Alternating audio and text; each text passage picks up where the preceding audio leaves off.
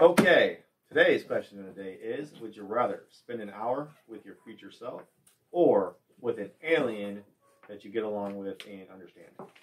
Alien. Alien. Yeah, why not? Alien. Alien? Yeah. Yeah. Learn something totally different. Yeah, that would be cool. Yeah, I don't know what. I guess, I mean, I guess there'd be a lot to talk about. I don't, want Oh, what to you would warn my talk ab- future self.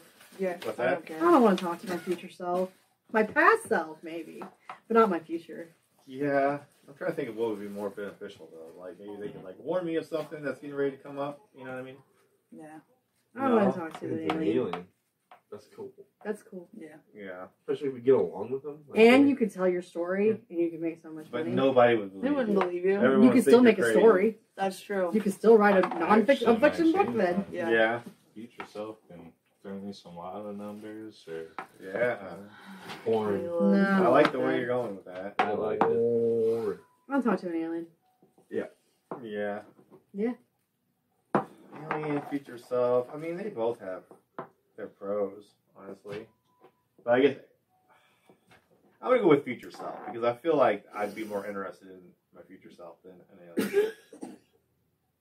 but that's just my I, answer. I'm doing that too.